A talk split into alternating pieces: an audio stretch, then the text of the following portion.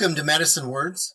This is Tom, and I'm joined today by intuitive counselor and metaphysical teacher Kendara Laurel, who publishes a newsletter called Sunflower Wisdom and also has a practice of healing and teaching students through meetups and other groups. Welcome, Kendara. Thank you, Tom. Glad to be here. Can you help me describe your practice in just a little more detail than I've already done? I'll be happy to. I'm an intuitive counselor, also known as a psychic. Tools that I use are tarot, intuition, I Ching, which is just the love of my life, and belief shifting. And that's based on different teachings of helping people identify self sabotaging beliefs. I think almost everyone has an issue there. Tell me a little bit about belief shifting. It's based basically on Byron Katie, who believes it's your thoughts that are causing the way you respond to things. And Gay Hendricks, who believes that a lot of your behavior starts in childhood. So when I'm tuning in and reading for somebody, nine out of 10 times something will come up. Maybe it's the wording they use, or maybe it's the questions they're asking. And then my intuition and maybe some tools will help focus on what it is. And I will say to them, give me a thought about this situation that's causing you stress. And we switch it around. Powerful. And you're able to adjust the way at least their energy deals with it, or are you able to adjust the way they think about it? It's more the way they think about it. I mean, I do do healing on an intuitive level, so I know that's part of it, doing Reiki. But it's a case where you can almost tune into something that's causing them stress helping them tune into it. And what they do is they write down every single feeling that this thought is giving them. And then they write down every single feeling that they would have if they didn't have the thought. And the handwriting is so different that it's almost like two different people wrote it. And then what we sure. do is we find three different sentences where we're switching it around. And I'll say to them afterwards, okay, on a scale of one to 10, when you started, what were you? 10 being stressed. And what are you now? And then maybe we'll give them affirmations after that. Maybe we'll give them some EFT, but it's so, it's powerful. I'm impressed with it. Is that your primary approach? Actually, it isn't. Um, it's just that so many people, like you said, tend to have self sabotaging thoughts. It really depends on the situation. Like if somebody comes in, and I'm noticing that with the quarantine, people are more on a journey of self discovery and it's larger issues like what's the next step? What's my path? So I will start by doing I Ching. Are you familiar with that? I've certainly heard the name and I was going to ask you to tell me more about it. I have been a student of the I Ching for about 34 years, learning from a Native American shaman named Howard Badhand. It goes back to Confucius. The term comes from I, which means change, and Qing, which is a term applied to all the ancient Chinese classics.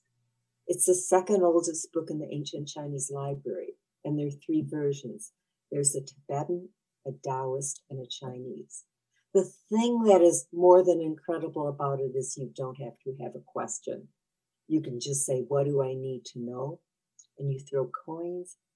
As I've noticed for myself, and I'm sure you have too, if there's one issue in one area of your life, it tends to flow over into the other areas, like not communicating or feeling misunderstood.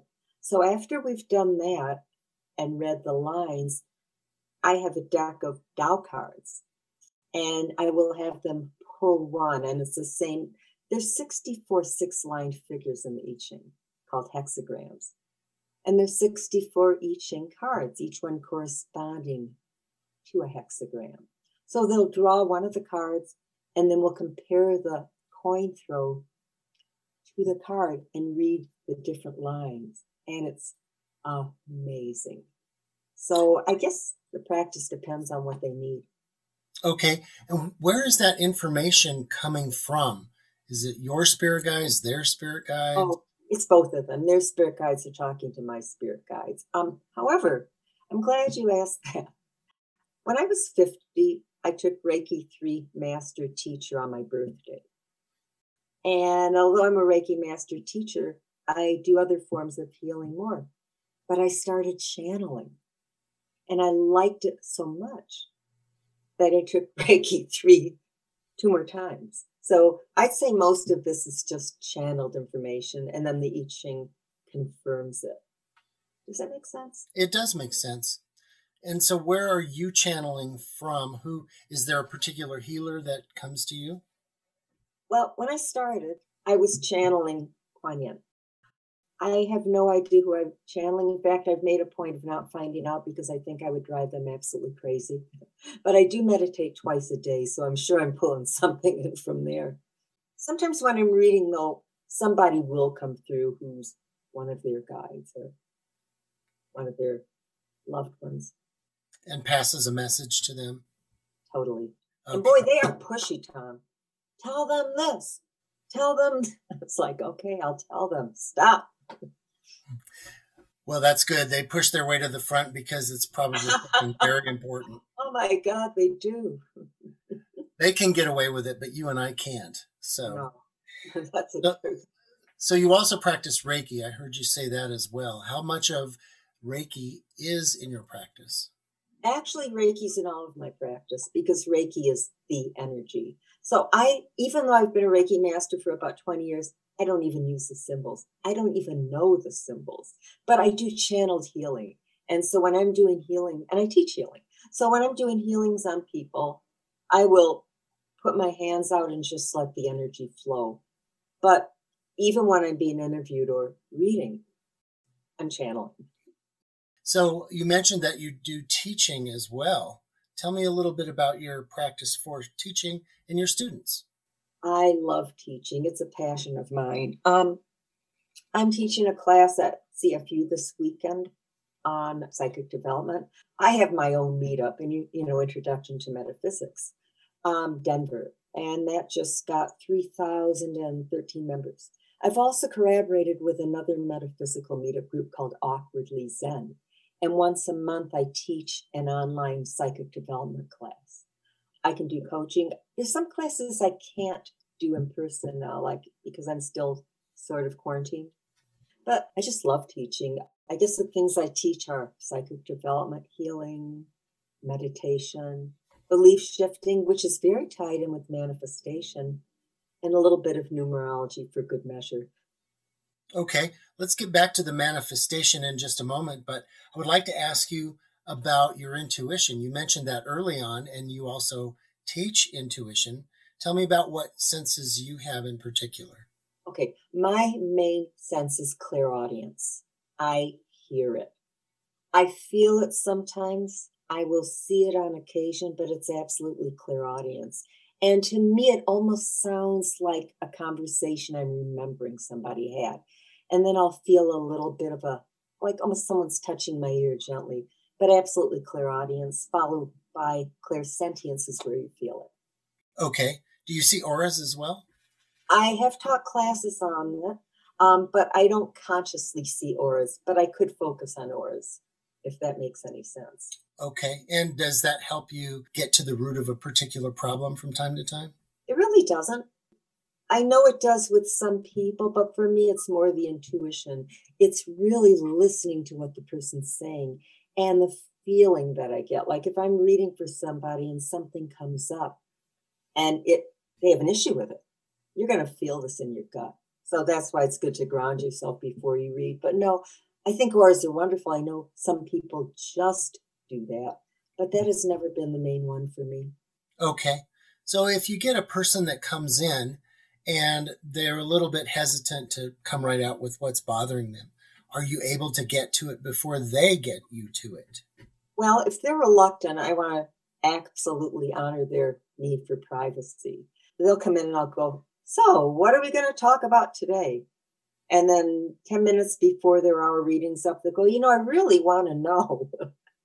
but what I will say, if something comes up, I'll go, I keep picking up your father or I'm getting a feeling that something's going on about. Um, when I do readings, there are four things that I never ever mention, and one is death, one is debt, one is disease, and one is diagnosis. So if any of these comes up, like I get, well, there's a disease, I've got to cover my butt, and I am not a doctor.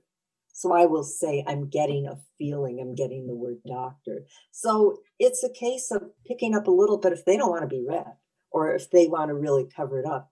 A lot of times the things are coming up just so I'm aware of the issue. I was talking to a young woman the other day who's starting to, you know, do readings and things. And she says, So I get messages for people. And I go, Yes, but you need their permission to give them to them. She goes, Oh.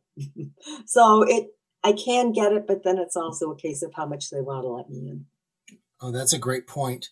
So when you're walking down the street, do you see things or hear things about people around you just in passing people around? Oh, no, no, no, no, no. I have myself surrounded by a beautiful pink light.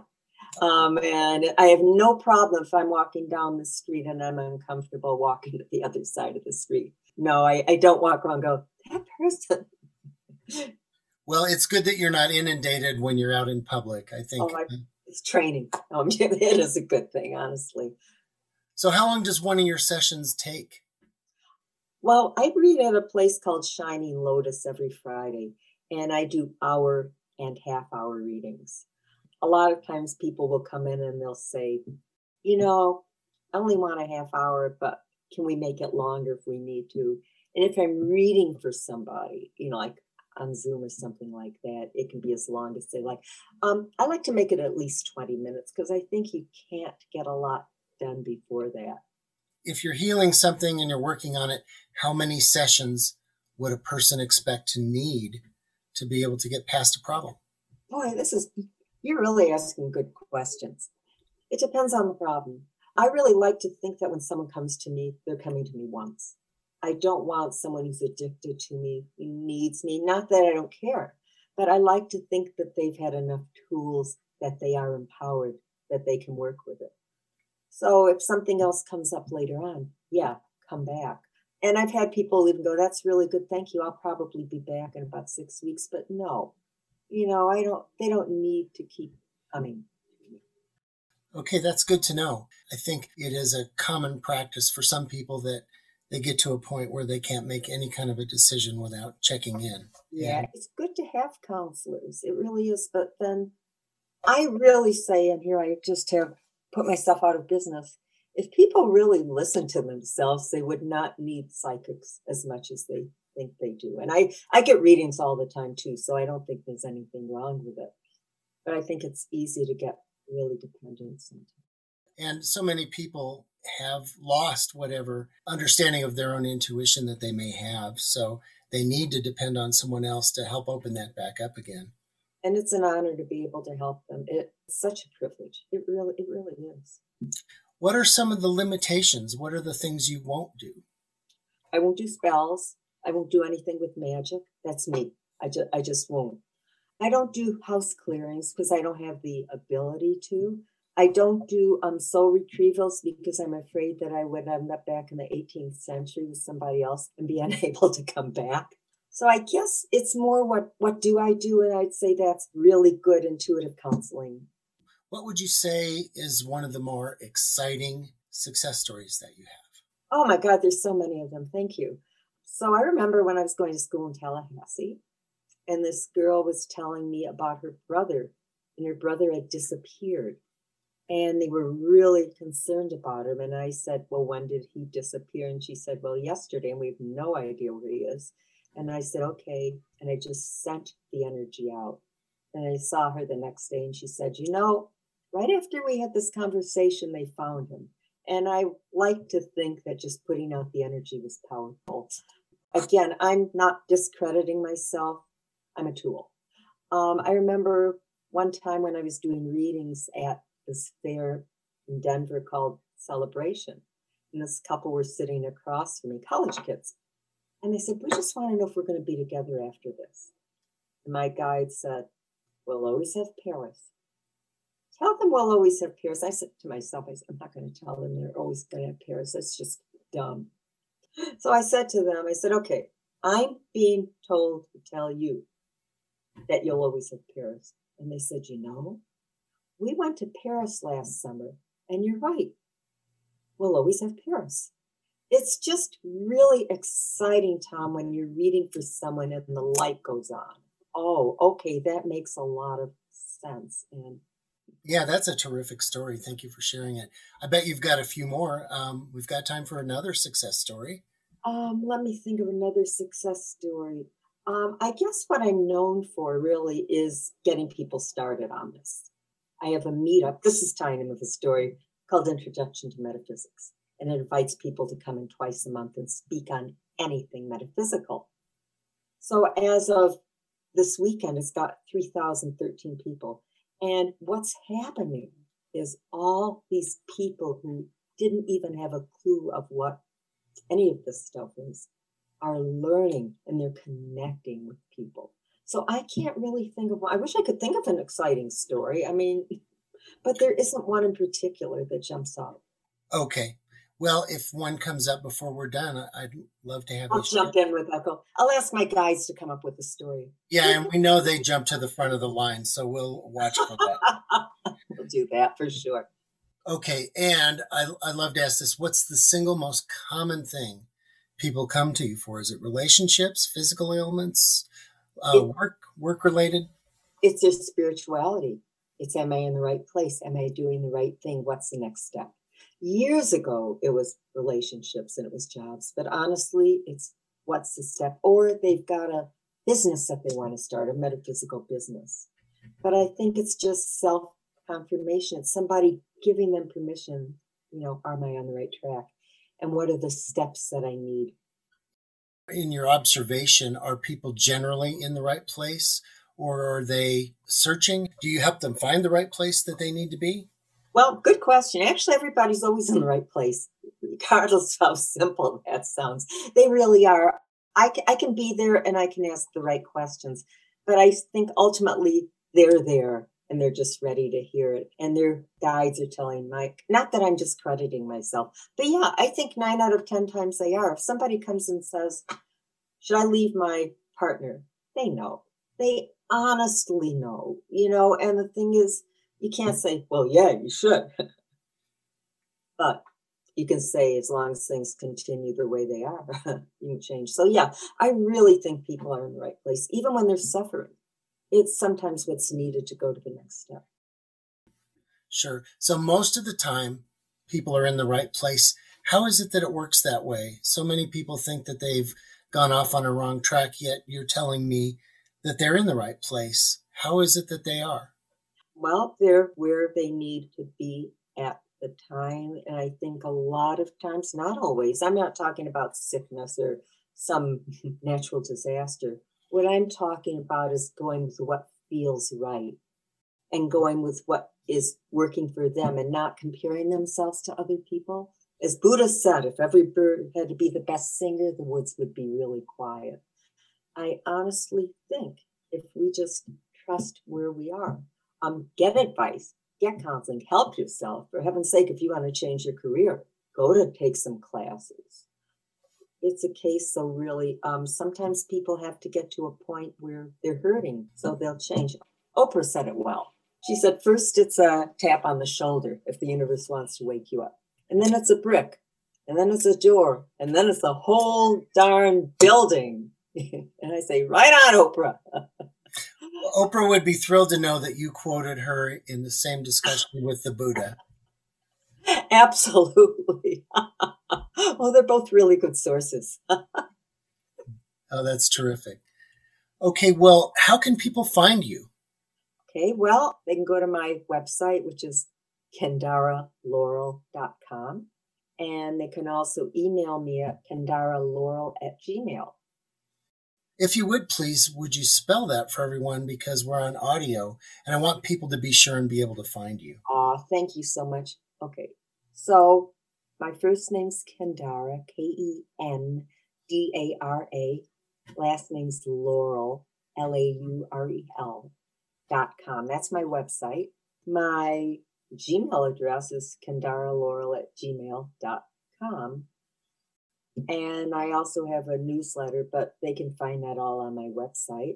Only other thing that I'd really love people to know about is my meetup because it's called Introduction to Metaphysics Denver, meetup.com. And we've got a medical intuitive coming this weekend. And I think people will love it. That sounds thank good. you for asking. Oh yeah, it's going to be great. Well, and people can get into your meetup group just to learn, just to put their toe in the water, so to speak. Oh, absolutely. I'd love to hear from you, but if you don't want to, you don't want to reading, you can, you know, read my newsletter. But yeah, go to the meetup because twice a month we have the most incredible people. And then also a woman named Ari has a group called Awkwardly Zen Meetup. And I do a psychic development class for them the third Monday of every month. I love my meetup group. Kendara, one more question for you. How far out would someone have to wait to see you if they were to book you today? Actually, if they were to book me today, they could call or email me, or if they're in Denver, they could go to Shining Lotus's website and contact me on Friday. Sometimes I'm doing things, but in terms of booking up within a week or so, it's pretty easy to get a hold of me. Oh, good. All right. Well, the accessibility is important when someone is having a problem and needs to get it resolved soon. So I'm glad that you are so available. Oh, yeah. Okay, well, I'd like to thank you, Kendara, for joining us today on Medicine Words. And people, once again, can find you at kendaralaurel.com. And I hope that we send a lot of people your way so we can get lots of people your good energy and your healing. Thank you. Thank you so much, everybody. My name is Tom, and I hope you've enjoyed the content of today's podcast. You can visit our website at medicinewords.net to find previous podcasts and to stay up to date on our latest material. You can also submit questions on our website, which we may use in future podcasts. Also, if you like, you can subscribe, and we'll be sure to send you a reminder each month with a link to our latest podcast. Thanks again for listening. Please join us again on Medicine Words.